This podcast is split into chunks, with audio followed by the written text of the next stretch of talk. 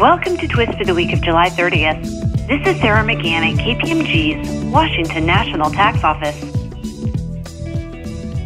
Recently, the Connecticut Department of Revenue Services issued Special Notice twenty eighteen dash seven addressing the state treatment of global intangible low-taxed income, or GILTI.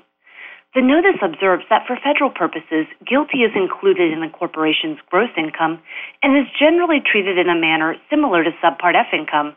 Connecticut has historically treated Subpart F income as a dividend eligible for one hundred percent dividends received deduction. Because GILTI is treated in a manner similar to Subpart F income for federal tax purposes, Connecticut will treat such income as dividend income and will extend the one hundred percent D R D to GILTI. However, Connecticut requires taxpayers to add back expenses attributable to dividend income, defined to mean five percent of dividend income.